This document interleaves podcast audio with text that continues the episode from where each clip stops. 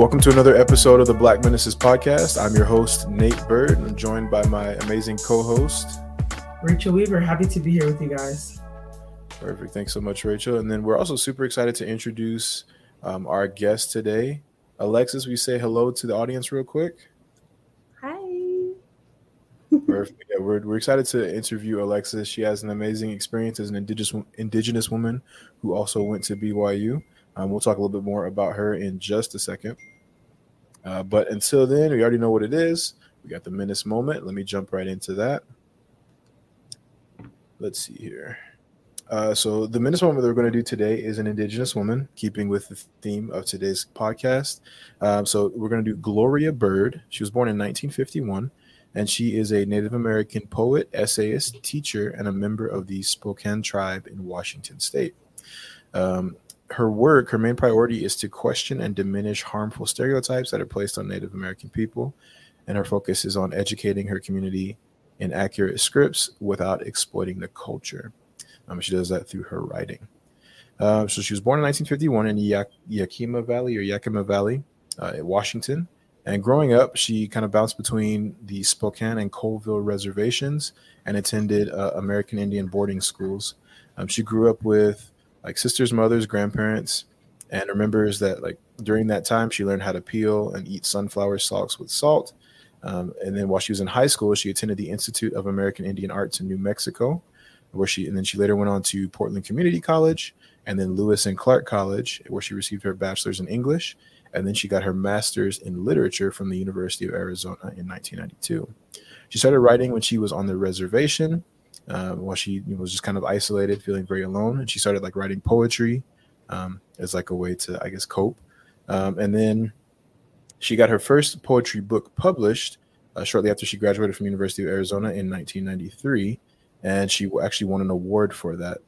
Um, and then in 1997, she published her second book, The River of History, and um, her writing has appeared in lots of different like anthologies and records and things like that.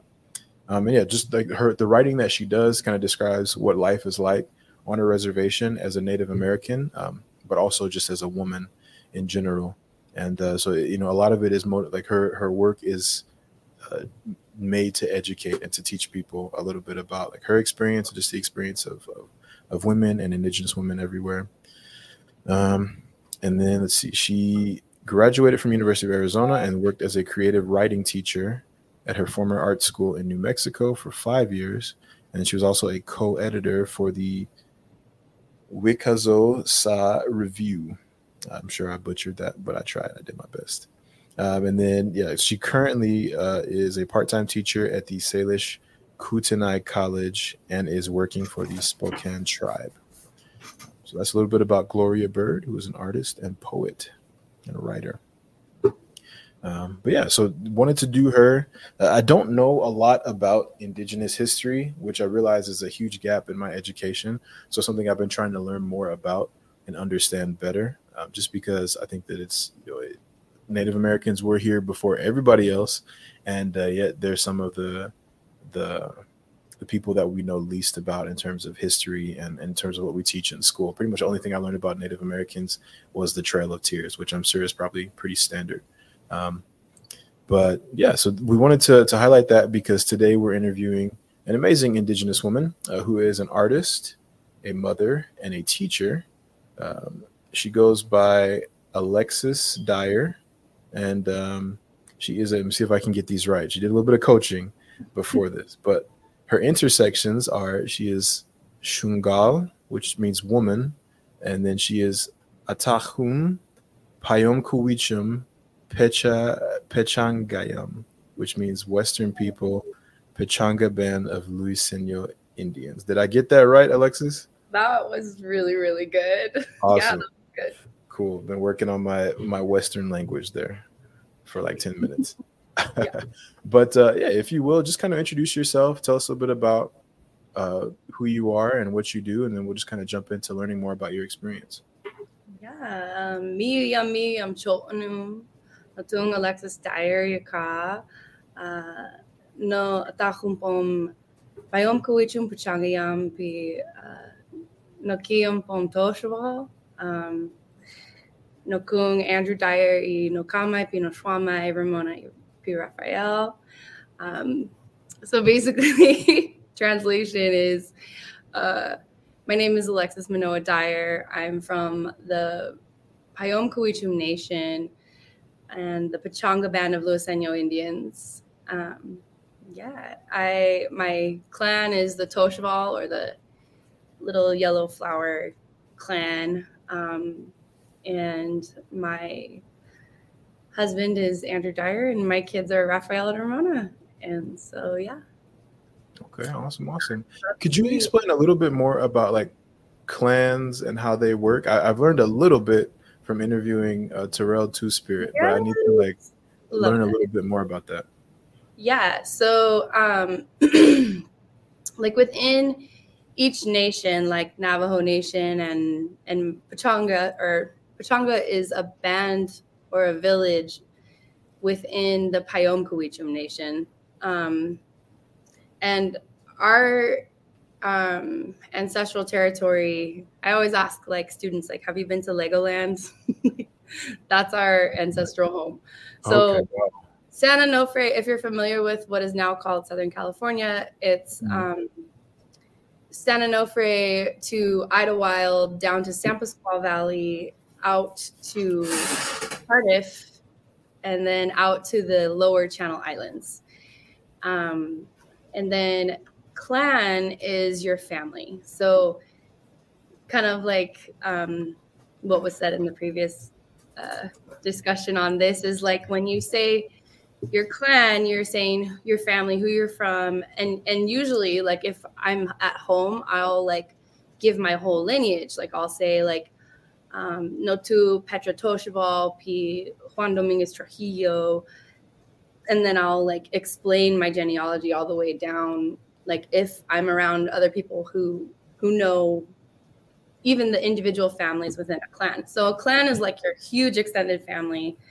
Um, yeah, and like he said, like then you know who you can date and who you cannot date, and um, yeah, because who who your family is. and also you know like it's saying kind of like each family has its own culture basically in a mm. mini way, you know. So like um, for us, each clan is from a different village along our river. So okay. our people traditionally move along all of that territory depending on the food, depending on what native plant season it is. So, um, but families would stay in kind of, you know, um, basic areas and then travel and visit each other through these waterways basically in Southern California. So, like, my clan is from um, the like right before you get to Cahuilla, which is Palm Springs area. So okay, gotcha, gotcha.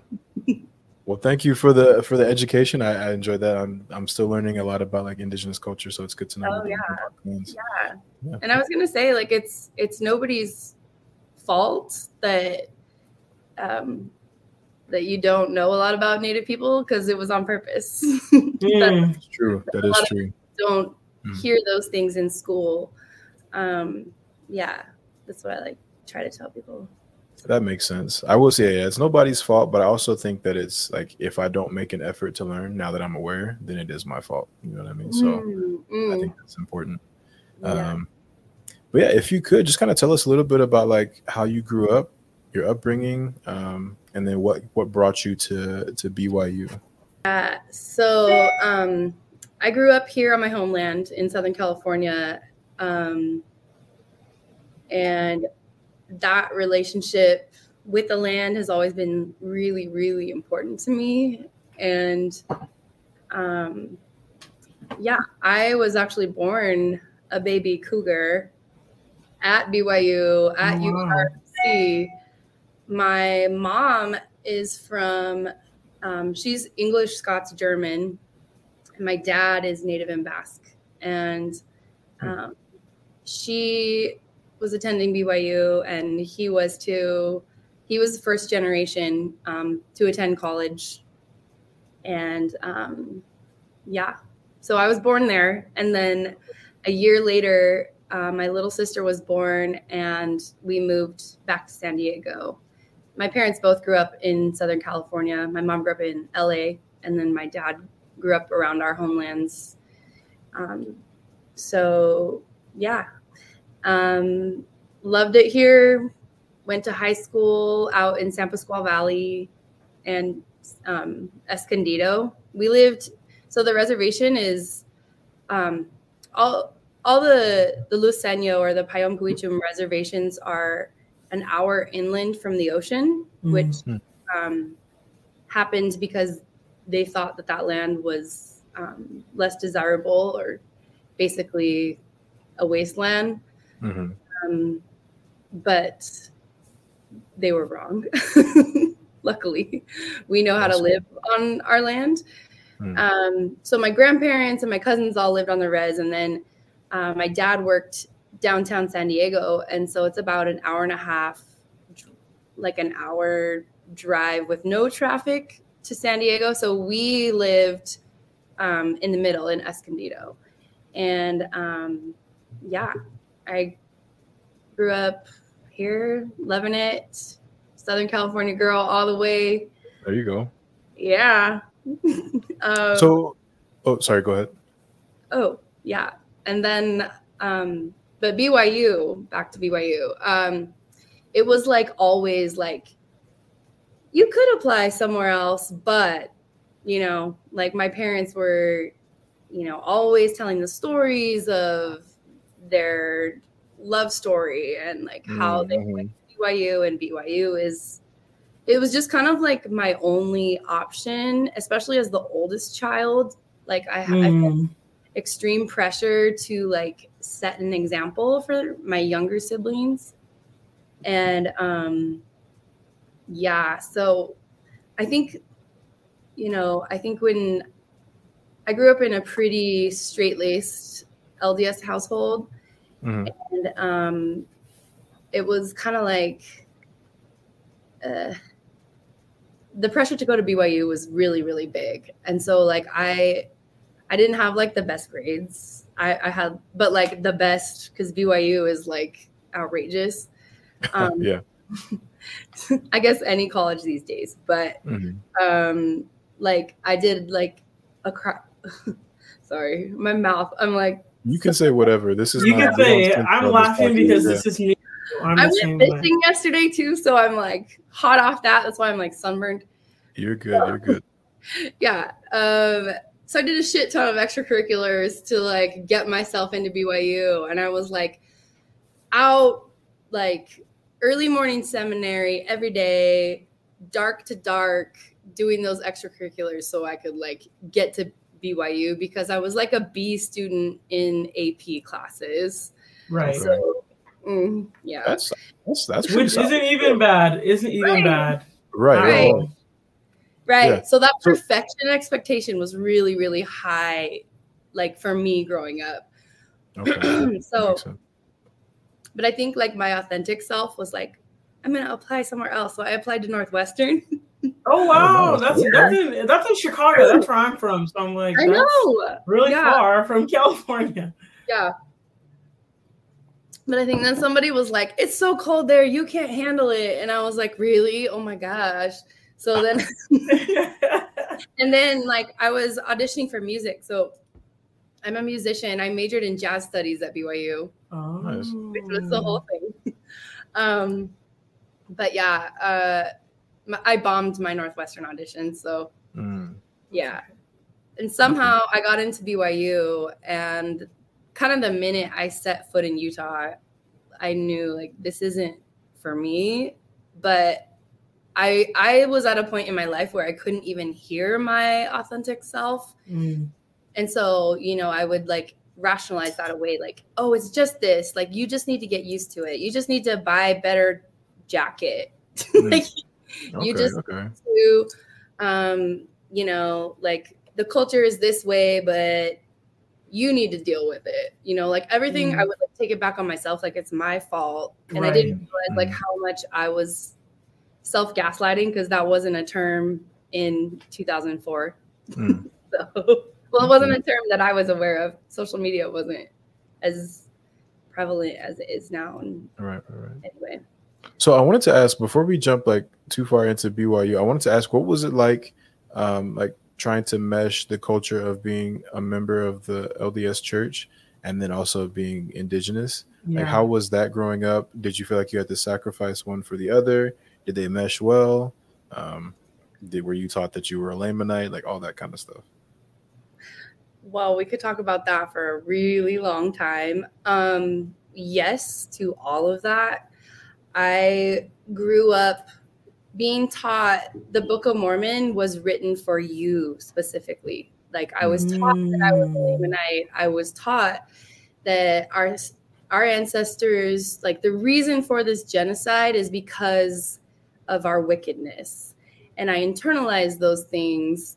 And um, at the same time, like um, I was also my my dad is a beautiful person and you know deep deep thinker.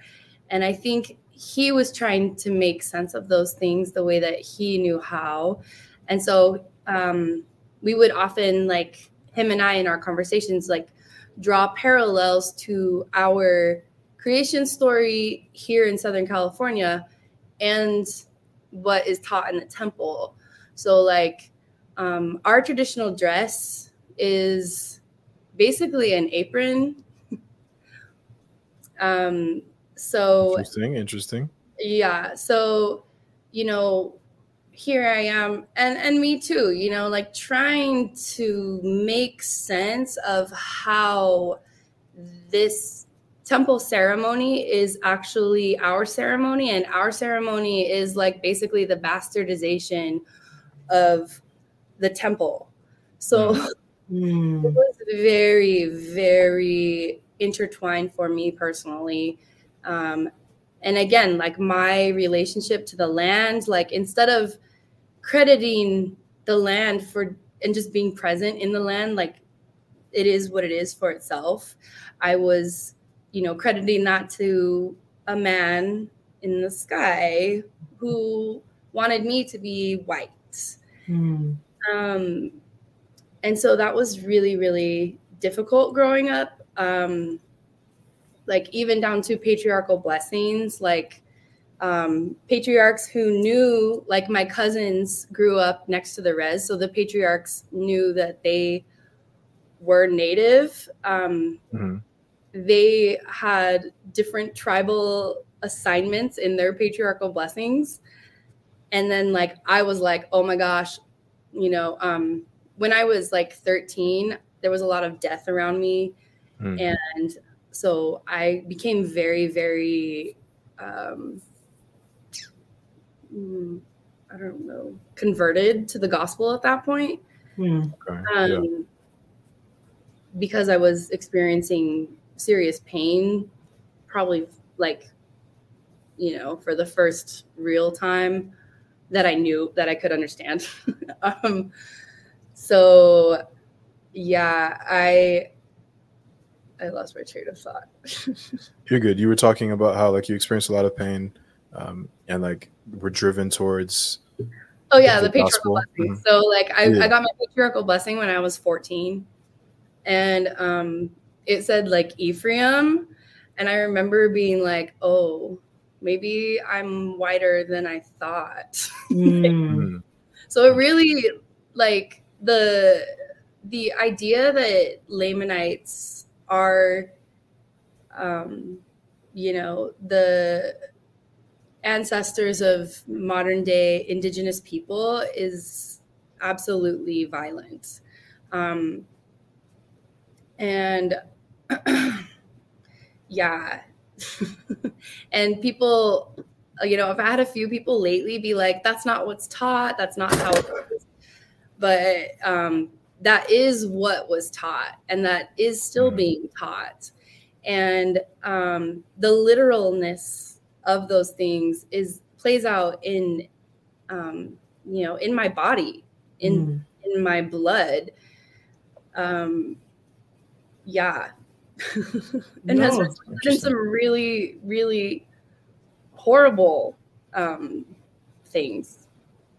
Yeah, I Yeah. could definitely see how that would. That is a. it, it can be a very violent teaching for for those who are not super familiar with um, like LDS culture and LDS teachings.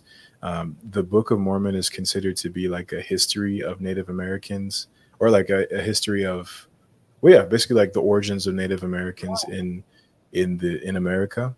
Um, and it teaches basically that like they came from Jerusalem to America and then over time they like fell away from the teachings of god and became wicked and then became dark skinned and then um, you know later on ended up fighting a big civil war and destroying most of you know themselves. And i guess they kind of scattered all over the united states. Um, if you really like look into it uh, it's been you know proven that the dna doesn't really match up but that's kind of a, a discussion for another time uh, but it, but it's still taught that it's that it's a, an accurate history, um, and unfortunately, it's been proven that it's not an accurate history. Uh, but we won't we won't get too much into that. But that's kind of what Alexis is talking about a little bit. Mhm. Um, with that, so you know, kind of going back to you know having that that teaching in your life and trying to like mesh those two things and having your your your father try to do the same. Um, what effect did that have on you going into Utah? and uh, you know entering an education at BYU? Um, well, uh, I was, you know, I'm a musician. So when I was about 16, I knew that BYU was where I was supposed to go. and um, I went to Young Ambassadors Camp. Oh, And- Oh, yeah. and it was a time. And that's when I realized that Young Ambassadors was not for me. Which Mm. is funny. If you know anything about young ambassadors, I don't know how to even describe. The, yeah, but It's uh, it's like a, I'm laughing true. with you. So yeah. So well, why for would- some people, like I'm just not a musical theater. Like I grew up right, musical theater is cool. It's not for me as Right. a performer and as an artist. So I kind of figured that out at camp. And I was having a hard time because I was like, what the fuck am I gonna do at BYU? But Mm. what the freak am I gonna do at BYU? so I was kind of like scared because you know at BYU in the music program there's only like as far as I knew um like there's a huge they call it the western academic tradition but really what that means is a euro academic tradition Mm. and I was kind of like worried, like, what am I gonna do? How am I gonna continue my musical career at that school? And um, so at Young Ambassadors Camp, um, I think one of the, one of the, I don't remember who it was, but one of the young ambassadors themselves was like, "Oh, and if you are of these cultures, you can try out for Living Legends. And I was like, what? Like, oh my God, Mm. there's like a thing for us? Like, oh, I was so excited. I was like, yes, okay, I'm gonna have like friends. It's gonna be so cool. And I went up to the, and they're like, this is the lady that runs it. And I was like, so excited. And she had been running like one of our voice classes. And after class, everybody went out of the classroom and I went up to her. And at this point, I was like a total beach rat. Like, well, I still am, but like, and it was 2002. So, you know, highlights were really, really cool. I'm laughing. And my boyfriend was like totally a surfer. Love it. yeah. So I had like serious highlights and um, not these natural ones, but like real kinds, peroxide probably. And I was like, hey, you know, like I'm Luiseño. I'm from Southern California. I really would love to try out for Living Legends. And and she was like, oh, well, there's auditions. And I was like, yeah, like I've had auditions. Like I've been auditioning for stuff since I was nine. Like, no problem. Like, okay, what do I need to do? And she was like, well, you have to demonstrate your culture. And I was like, whoa, like, uh, hmm, okay, listening, still curious, but like, um, I, for my people, we're not powwow people. Um, our dances were illegal until 1978, so they were done in secret and they were carried. They never died, but they were not. They're um, not recorded, not videoed. They're not shared on YouTube. Like there was no YouTube when I was asking these questions. Yeah, And- yeah. So like I was like how in my brain I was like panicking like how am I going to like I don't know like okay, well maybe listening still, you know, maybe there's something I could do. And she's like and um you know, you have to like dance and I was like okay, I can do that. And she's like well, usually we take a more typical look. And I was like Hmm. A more typical look. Interesting. Interesting. like what and i was like oh, okay i could tell she was like done with the conversation and like she kind of like went on her way and i like walked out and i realized like what she was saying to me Mm. was that like i was too much of something else Mm. Mhm. like i didn't look like what this non-native momyash Right. lady momyash in our language means like came here on a boat like that's that we don't say white we say like momyam that came here on a boat I love that. That's cool. right it's in relation to the land right like Yeah. this lady said that to me about being included in the group that's supposed to represent my culture Mm. and so like i was really hurt because i Mm. was 16 and like you know like you're worried about your zits and like whatever Right. and and this lady here she is like closing the door on on something that i wanted and i wasn't really strong enough to be like no way like i'm gonna do it anyway i was just like hurt so bad that i was like forget it Did she know that you were um, indigenous at this point? Like part? Did she know Yeah. that at all? Oh, she knew. Okay. yeah like i told her like oh i'm from like i'm indigenous from southern california Mm. you know and um you know living legends is a is an interesting place. Uh there's a lot of good that they do for sure. You know like i think that it provides a place for students of color to celebrate themselves and i think that is so important. But um i i wonder how much of it is for ourselves and for our cultures and how safe our cultures are in those spaces how safe our students are in those spaces if it really is inclusive Mm. um you know uh, before i came on this podcast i talked to a lot of my um, other indigenous uh, college friends Mhm. and um, within living legends oftentimes like uh, when they're showcasing native dances the dancers aren't native This is true. Mm. Mhm. which is very problematic in a traditional way. I'm kind of like shaking because we don't really talk about this. But I think that all things, in order to get better, they need critique is is a good thing. Yeah. Mm. Absolutely.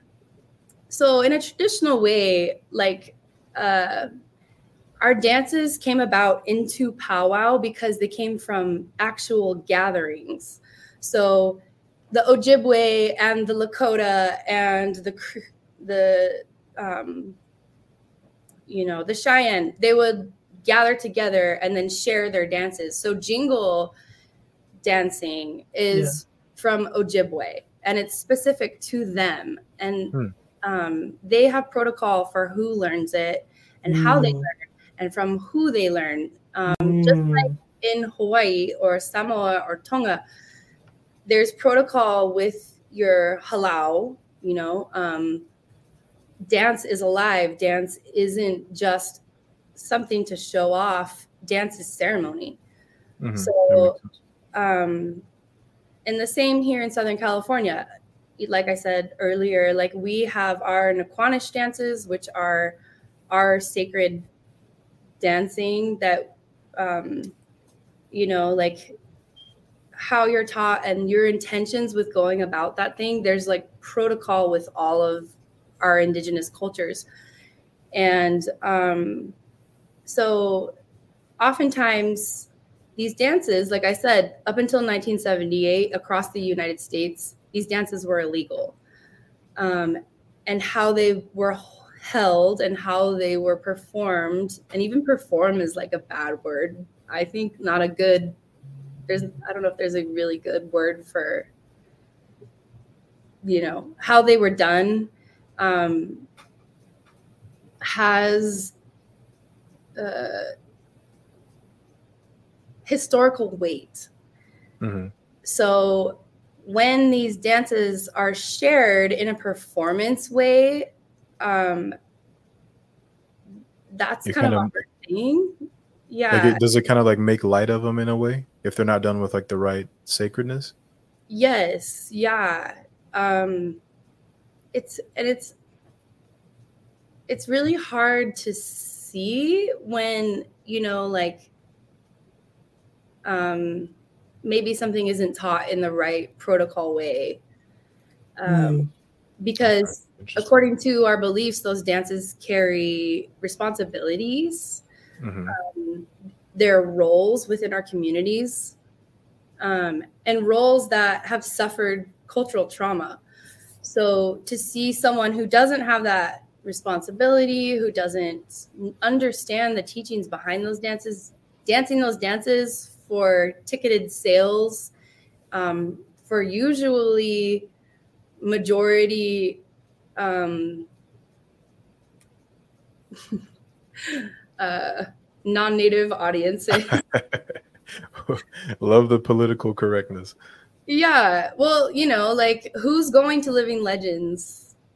This is a right. good question. There's going to be people that live in Utah that go to BYU. Yeah, mm-hmm. it's, it's, not going to be. Yeah it's not going to be a lot of natives for sure. Right, right. It's not a gathering situation, and and that's not to say that you know non-natives are definitely allowed to see our dances and enjoy them when they're given the right correct mm-hmm. protocol and mm. permissions right even like using the term permissions i like responsibilities because like when and you know and i'm sure those kids like are looking for something you know um, doing those dances. But I often tell people like we all need to return to to our earth listening people. You know, like uh, um, John Trudell, an amazing Native American um, leader, poet, speaker. He was on Alcatraz during the occupation of Alcatraz.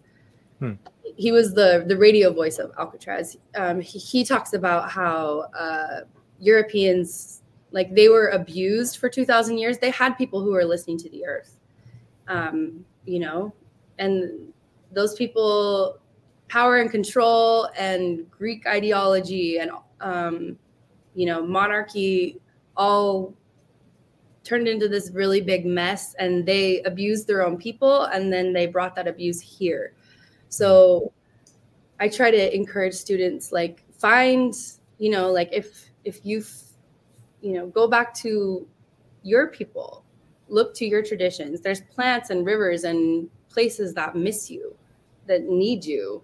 And that doesn't mean that you have to never come back. It just means like you're part of this earth, you know, like and and your people have dances and traditions and and regalia clothing that you know connects you to those things so. that makes sense and you know i can definitely connect to a lot of what you're saying i um i used to be a member of uh, a choir that would perform at uh, basically it was like a, it was called the genesis group mm-hmm. um, the genesis group was you know it was a good thing it was a I don't know if you've heard of it, but it was like a group for for Black LDS members um, mm-hmm. to kind of congregate once a month and just kind of enjoy African American culture uh, within the LDS church, and I was part of the gospel choir that sang there.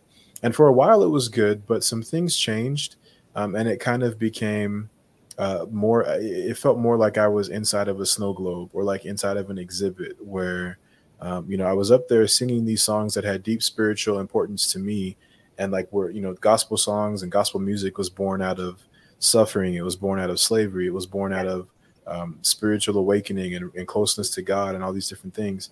Um, so to be up there performing those songs for an audience that was just kind of there to be entertained and didn't quite understand the significance of that uh, that was that was something that was kind of hard for me after a while. And it made me kind of want to distance myself from that and just kind of like appreciate those things for myself rather than like trying and and give it to people who didn't necessarily appreciate it. So i, I can understand a little bit of what you're coming where you're coming from um, when it comes to the the dances and things that that were performed. Um, you know so that was that was part of like your experience with i guess with living legends and, and like the your culture at byu one of the initial reasons that we had wanted you to come on the podcast is just because um, you had like made some comments in uh, one of our videos on on Instagram, uh, where I believe it was Cheryl who was talking about her experience at BYU, um, and uh, we talked about American heritage, and you mentioned that you had some bodily reactions uh, while being in American heritage class. Can you tell us a little bit about just like what it was like to be a student at BYU? what the education was like when you were here in, in 2004. Mm-hmm. Um, you know, just kind of tell us a little bit about that. Like, what was it like to be a student at BYU, an Indigenous woman in 2004? Um, so, American Heritage itself, um, being an Indigenous woman at BYU, you know, uh, there's so much to talk about, especially for me um, as a white presenting Native person. Um, mm-hmm and a mixed person like you know mixed kids like we're always talking about the the in between but um you're basically experiencing microaggression on the daily basis like mm-hmm. constantly you know it's like like what like what were some some things that you experienced what are you? Like i got asked that question like all the time. Mm. not yeah what are you? And and back then people didn't even have manners about it. Like they would just like be like that like oh where are your parents from? Oh they're from here. Like oh but like or like oh you're native. Like you don't look native or um like oh did you just get back from a vacation you look so tan like how are you so tan ugh you're so tan and i'm not mm. or like arm check or um the arm check is like when you're non oh yeah, I used to get that. well, like, look, I'm almost like you. Uh huh. Like, well, yeah, you're not never, quite. You're never gonna be Jello. Sorry. Um. so, it's just yeah, like all those little microaggressions, like all day. Like, oh, you're native. Are you here on scholarship? You're just here because of scholarship. Mm. Or, um, oh, do you guys even pay taxes? Like, or um, are you guys alcoholics? Like Jeez. I heard alcohol is like a really big problem for your community. Um, yeah, so all those microaggressions like throughout my BYU experience, and you know, at that time there wasn't even the term microaggression, like, or there was, excuse me, it was coined in the 70s, but my own personal education, I'm a music mm-hmm. major, so it wasn't like readily on people's tongues, especially at BYU. Yeah. And it definitely wasn't mainstream at that time. Yeah. Yeah, there was barely blogs. I'm an elder millennial. Like so um yeah. And I I used to tell students, I used to speak at BYU about native experience. Um mm-hmm. and I would tell them like it's like having a pinprick every every day.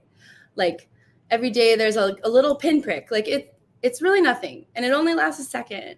But you know, if you if you have a lot of them, it hurts. mm. so, um, yeah. Uh, so that was kind of like the minute I I set foot at BYU, I was like, whoa, this culture is completely different. Like I I had culture shock, honestly.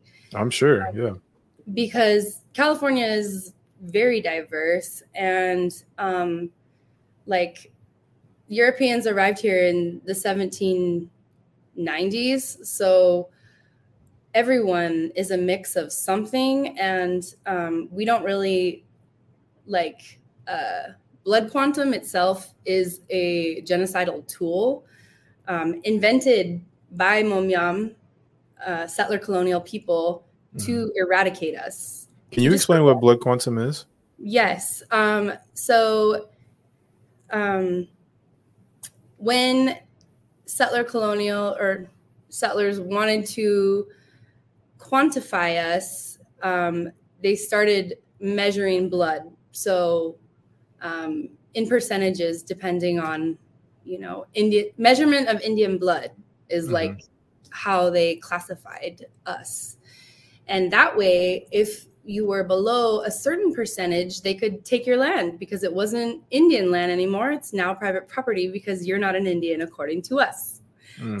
So, um, yeah. And add the violence against women on top of those things. And it's a very, very violent um, idea. And it still persists in Native law and policy. And it, um, Mhm. I think even at BYU, like in my dad's generation, I, I would need to look this up, but um, BYU put their own um, like requirements of Indian blood in order to qualify for scholarship. I think um, so. Um, California tribes each there's 568 tribes in the United States plus, and then like federal recognition keeps happening. Like tribes um, will make their relationship um, with the federal government, and so we all have our own cultures and our own languages and religions and um, i don't even like using the word religion our own belief systems. And um, we also reserve we're, we're sovereign nations which means we're independent of um, state power within you know modern day us law.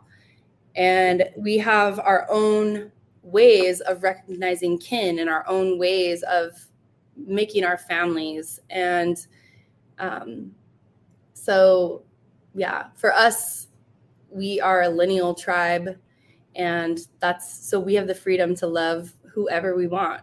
And um, yeah, yeah and blood quantum can be very very uh, violent for women especially because if you're a certain percentage you're seen as more desirable you could be subject to more violence um, yeah Hmm. so it's Okay. it's very, blood quantum is is a really uh, horrible thing in Yeah.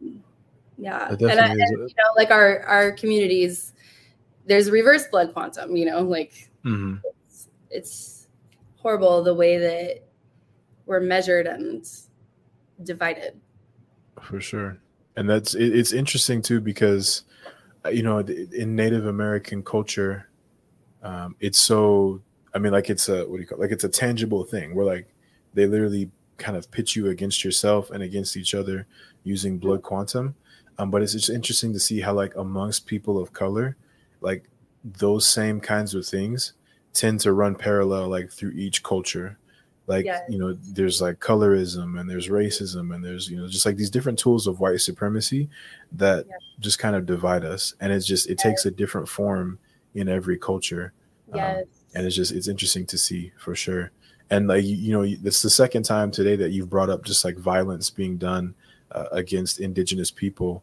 um, you know where there's like the violence of, of being taught that like your your predicament was because of like your your ancestors beliefs or their righteousness or whatever and then also the idea of blood quantum um, and then you you talked like I, I want I really want to get into like your bodily reactions to to BYU classes because I feel like that's just something that's I've never heard of that before. So like tell us a little bit about what that was and like how it felt to be in that class in those spaces and hear different things and like feel those microaggressions.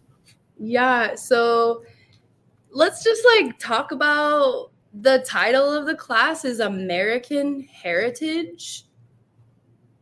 Like Right. but not fully American heritage. Yeah.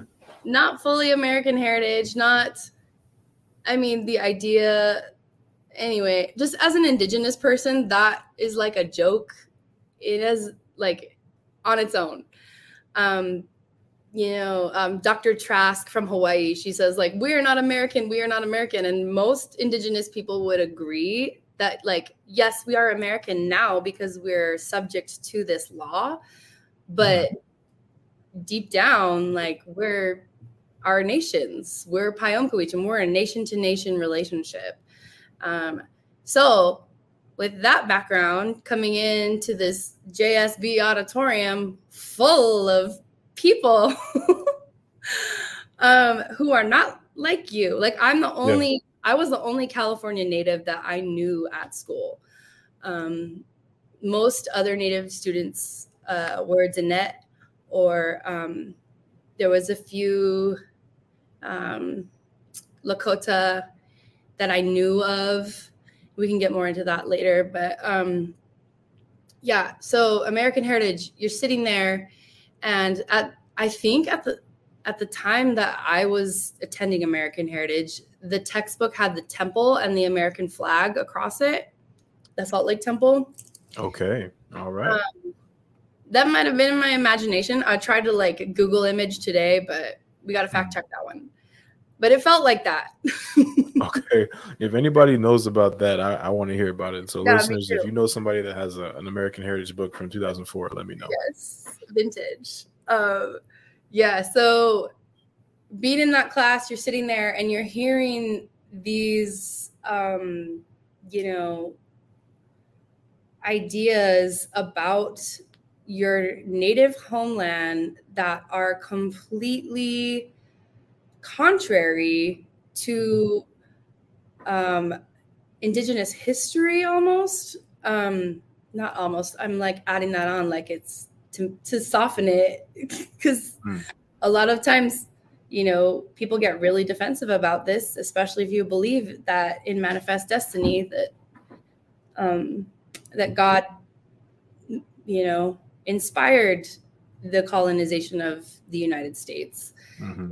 It's going to feel personal um but That's I, need, point, I yeah. feel like I, I need to speak strongly about that like um yeah so there's all these ideas about America, and they're all very romantic. And um, I was just 19, I was just a little baby, and I would feel like the blood in my body like rising to from my core all the way like up my ears and my ears like they're on fire now even thinking about this mm. like it's like my body knew that what was being said wasn't completely true and but i had like no way to like understand even my own body at that point um so yeah i i would feel like these rushes of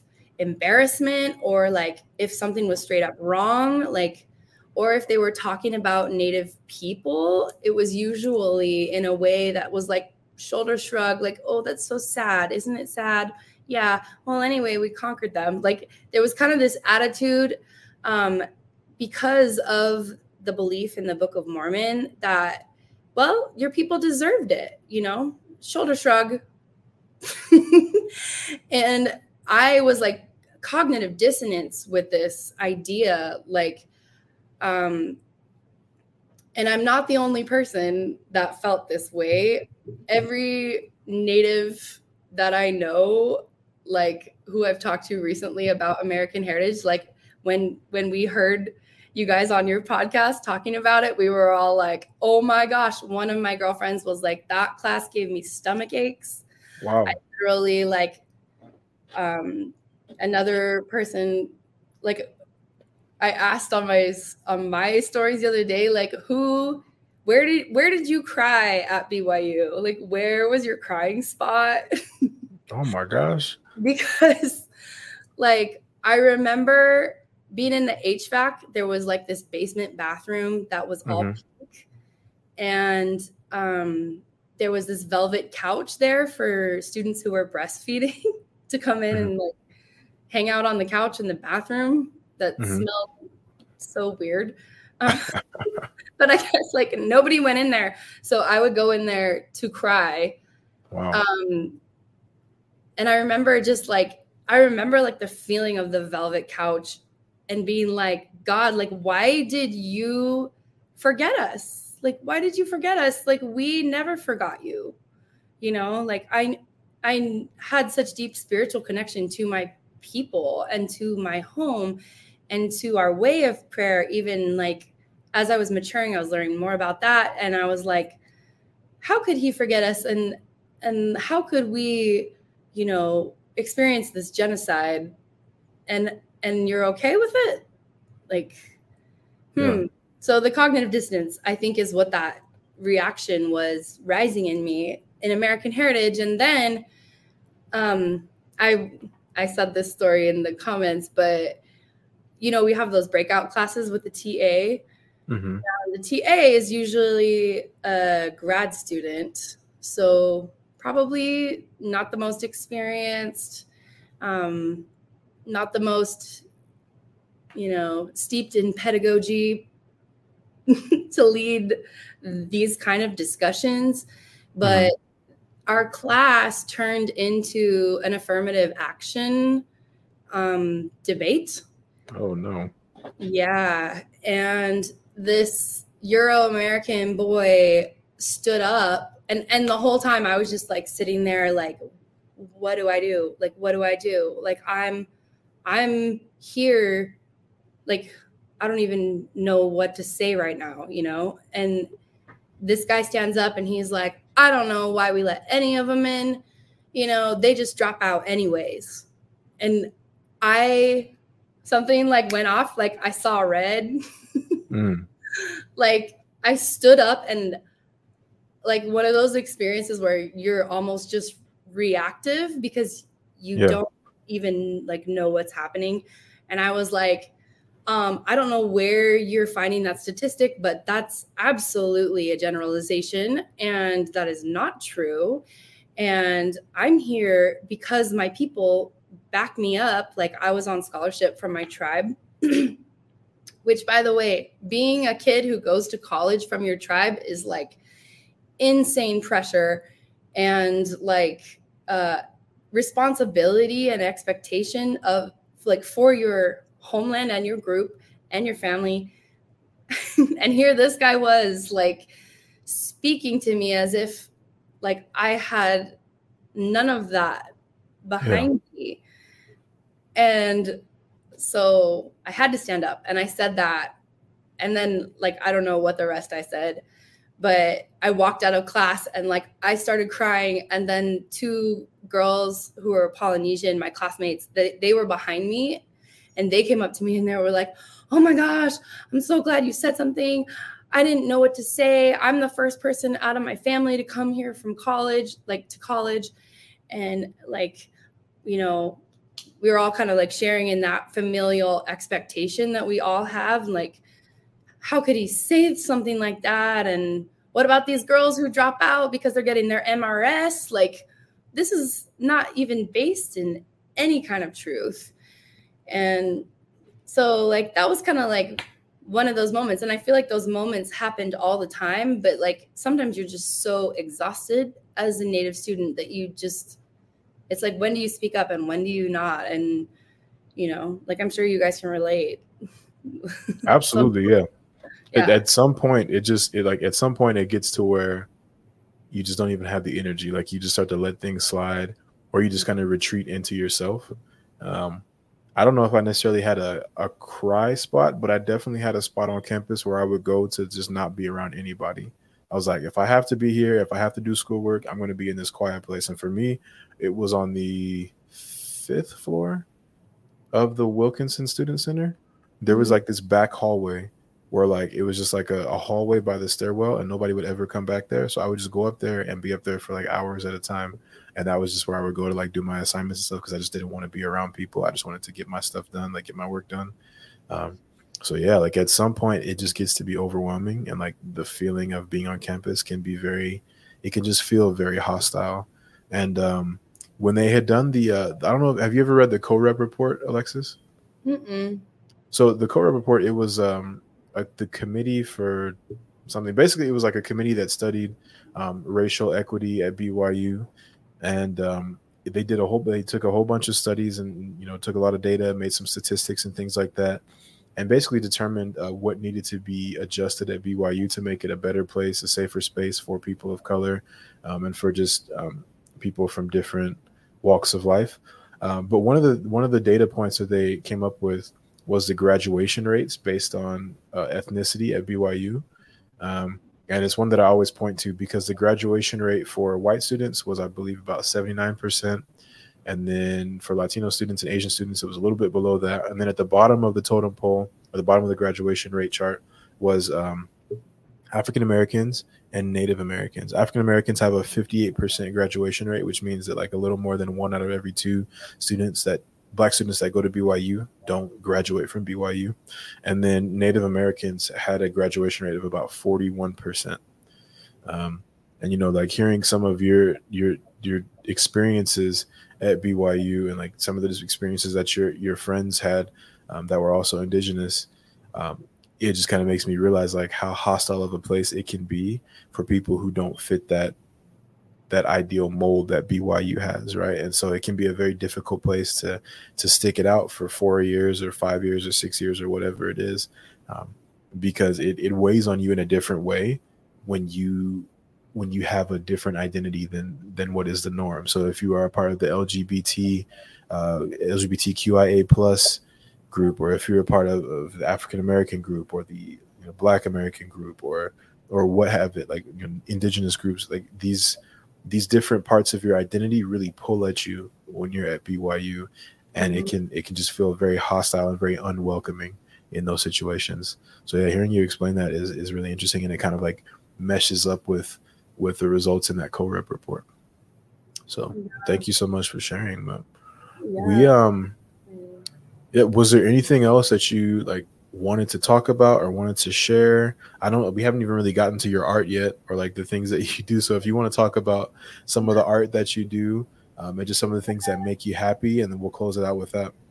Yeah i i guess i kind of want to mention that um jazz i think saved me at byu love that. I love me some jazz. yes uh to me like you know BYU you ha- have to fit this mold. And and I think a lot of us felt that pressure and like like just naturally couldn't ever we'll never fit it. And um yeah so I found jazz cuz I could not for the life of me do classical singing. Like it just was not in me at all. I tried I didn't like it. Um, I felt like I was like trying to be somebody else's art. And um, the jazz major was the only other major that wasn't classical at the time hmm. or wasn't production. so I was like, I'm going to try this. And also, it felt like, you know, jazz is the people's music. Um, jazz is born out of Latin, Afro beats. It's um, it's born from you know the, those blue notes. It's born from yeah. oppression, um, mm-hmm.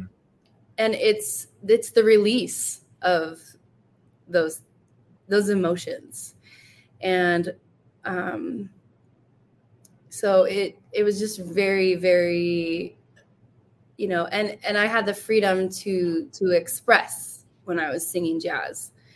So I feel so lucky that that became a bridge to me finding my way back home to myself and my own people's songs and my own people's cultures. Um, yeah, but that perfectionism at BYU, like when I graduated, I was really um, kind of broken in a way as an artist, even though I had learned a lot of beautiful things and I had met so many beautiful people, mm-hmm. you know, like there's some incredible people around. Um, however, subjecting myself to this perfectionism, I was really burnt out musically. So I started doing photography because I could be bad at it.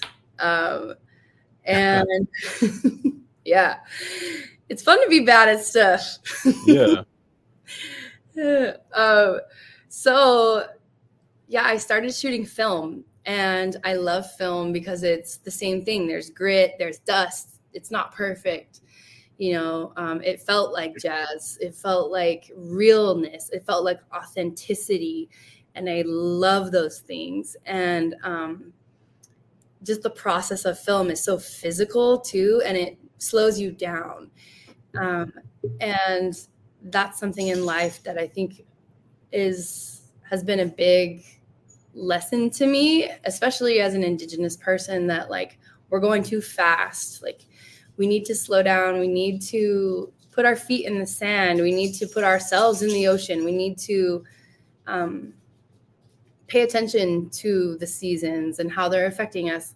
Learn how to listen to our bodies when we're sitting in American Heritage class yeah. and be able to know that that's just you know a physiological reactions happening in your body for a reason um yeah so i started shooting or making photographs of my homeland and my people because i wanted our stories to be told by us not you know um our our stories have been told by uh settlers by Momyam since Columbus's captain's log. You know, he their their manners are decorous, uh, something about praiseworthy, and then and then he goes on to write very violent things Mm. about us. And this cartoon, like this, you know, um, uh, stereotype, uh, is really all people know of us. So I wanted to change that, and I that's why I got into photo. Um, a lot of elders at that time, like there still wasn't social media, and there was kind of the sentiment in Indian country, like, well, if you're taking a photo, you know, they used to say, then somebody's taking your spirit. And at first, like, I thought that concept was like really interesting.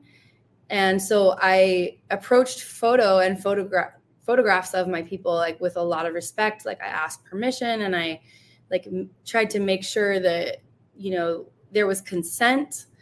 Um, and um, that kind of moved into my photography of our plants. And so mainly the stuff that I that I print and sell is um, photography of our our homeland and our plants. And I kind of like started approaching photography in the way that I would approach a person, um, photography with a plant. So white sage, for example, um, like I would approach the plant and offer good words or a song or tobacco, and um, ask that plant like, "What do you want to say?" And just like take a moment to pause and listen and be present to what was around me um, the wind the fog awavit the the sun and craft my photograph according to what this plant wanted to say to the world um, so Love that. yeah and that's that's kind of like my my uh i don't know process i guess as an artist and Okay. so Yeah, I love that. I love that. yeah So to so to close out, just one last question for you. It's not like super relevant, but because you study jazz studies, uh, I just wanted to know who is your favorite like jazz musician?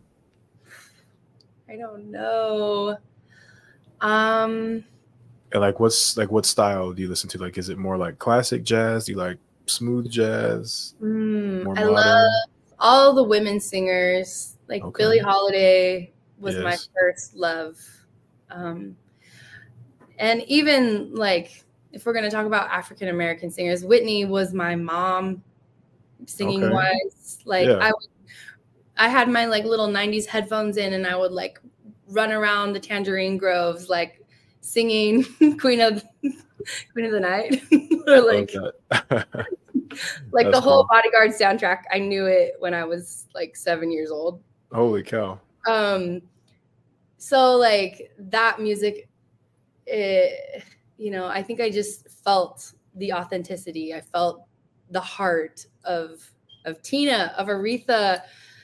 I mean, you know, all of those are rooted in jazz. All of those are rooted in those traditions. Um, Mhm.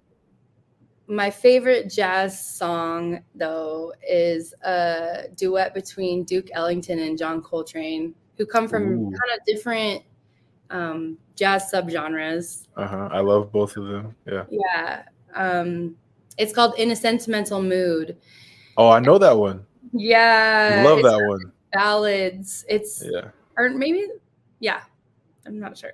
That's a But- good one. I'm trying really hard not to start humming the whole thing right now. I would listen to that opening line and just like cry on the second. I cried so much at BYU. I Wow. had to let it all out. there was good times too, and I think holding those both both those things like that's some authenticity right there. You know, Absolutely. Absolutely. that's the Yeah, that's cool.